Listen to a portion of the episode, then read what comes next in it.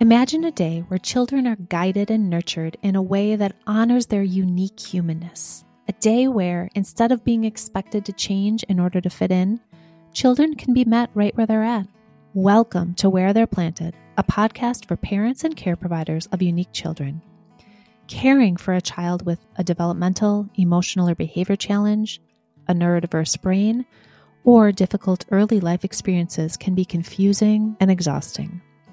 On this podcast, we'll help your child flourish and strengthen their roots by helping you not only understand them, but also gain the skills to help them bloom where they're planted. We'll use brain science, nervous system tools, collaborative strategy sessions, and a deep understanding of the developmental process to create a fertile environment around your child in order to nurture their growth.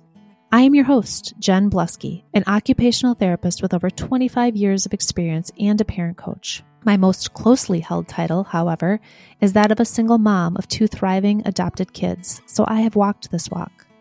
I am truly excited to share, teach, and dive into these important topics on each episode. Where They're Planted is a Lit Path Studios podcast and is produced by Jamie Gale and Jen Bluske. Music is by Gaston Reen and Pod 5. Thank you for loving your child right where they're planted.